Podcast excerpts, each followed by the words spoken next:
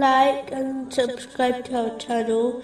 Leave your questions and feedback in the comments section. Enjoy the video. Continuing from the last podcast, which was discussing chapter thirty-five, verse forty.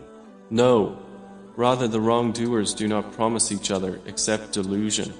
The wrongdoers mentioned in this verse applies to any disobedience to Allah, the Exalted, by failing to fulfill His commands, refrain from His prohibitions, and face destiny with patience. These people may believe they have support from others, but due to their disobedience of Allah, the Exalted, their supporters will eventually become their critics. One only needs to review history to observe this fact. Simply put, the one who pleases people by disobeying Allah, the Exalted, will not be protected by people from the punishment of Allah, the Exalted. The other aspect of doing wrong is mistreating other people. The one who mistreats others will find that justice will be established in the hereafter, even if they escape it during their lives in this world. This justice may well cause the oppressor to be hurled into hell. This has been confirmed in a narration found in Sahih Muslim, number six five seven nine.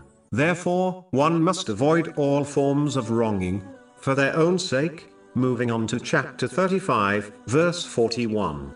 Indeed, Allah holds the heavens and the earth, lest they cease. As Allah, the Exalted, alone created and owns all the things in existence, including worldly and religious blessings, a Muslim must therefore understand that these blessings will only be obtained by them through the sincere obedience of Allah, the Exalted, by fulfilling His commands, refraining from His prohibitions, and being patient with destiny, according to the traditions of the Holy Prophet Muhammad, peace and blessings be upon him, and not through his disobedience. Anything one obtains through his disobedience will only become a source of regret and punishment for them in both worlds. This is why two people may possess the same blessing, but for one it is a great blessing, but for the other it is a source of their grief.